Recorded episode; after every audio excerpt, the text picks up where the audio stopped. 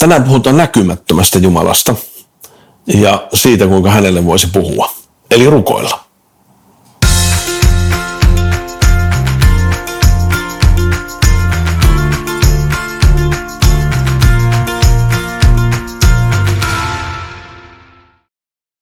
Terve, mä oon Jämsäni Jukka ja mä ajattelin puhua tänään näkymättömästä Jumalasta ja siitä, että miltä tuntuu rukoilla, miltä tuntuu puhua olennolle, jota ei näe.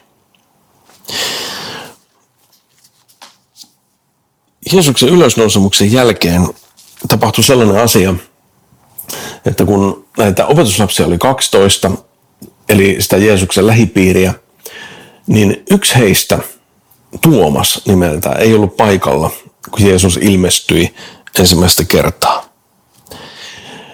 Sitten viikon päästä pääsiäisestä Jeesus ilmestyi uudelleen. Ja silloin Tuomas oli paikalla.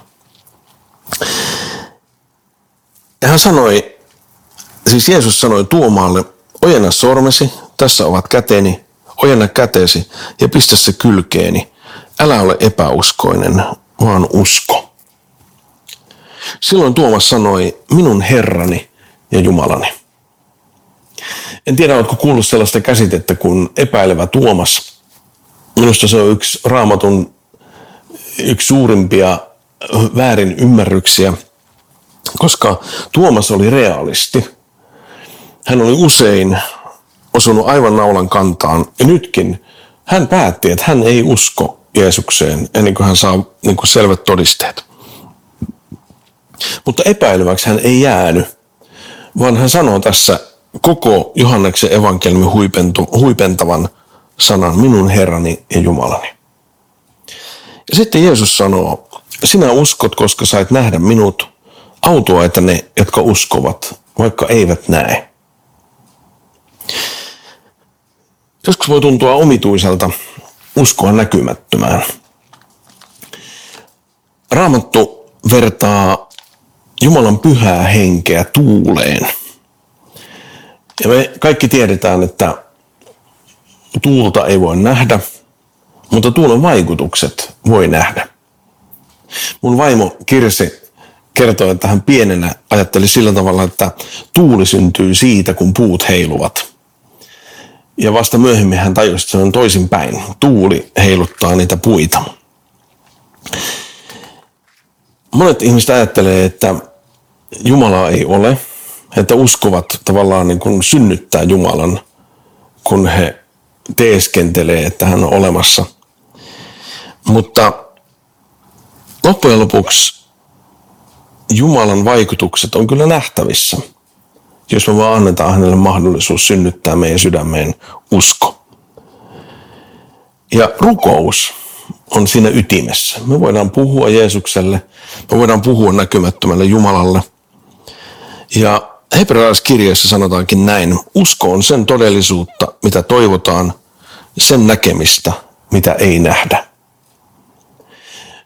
Eli Jumala on ilmoittanut itsestään luonnossa, Jumala on ilmoittanut itsestään Jeesuksessa ja Raamatussa.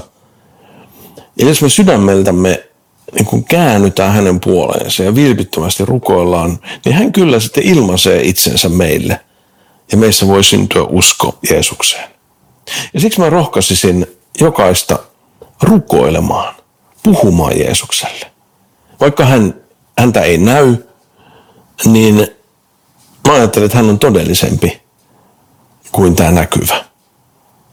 Tästä yksi sellainen todiste, mikä mulle on kauhean vahva, on se, että me etsitään ihmisinä koko ajan onnellista loppua. Meidän kirjallisuus, meidän elokuvat on täynnä onnellisia loppuja. Ja me kuitenkin tiedetään, että jokainen meistä kuolee.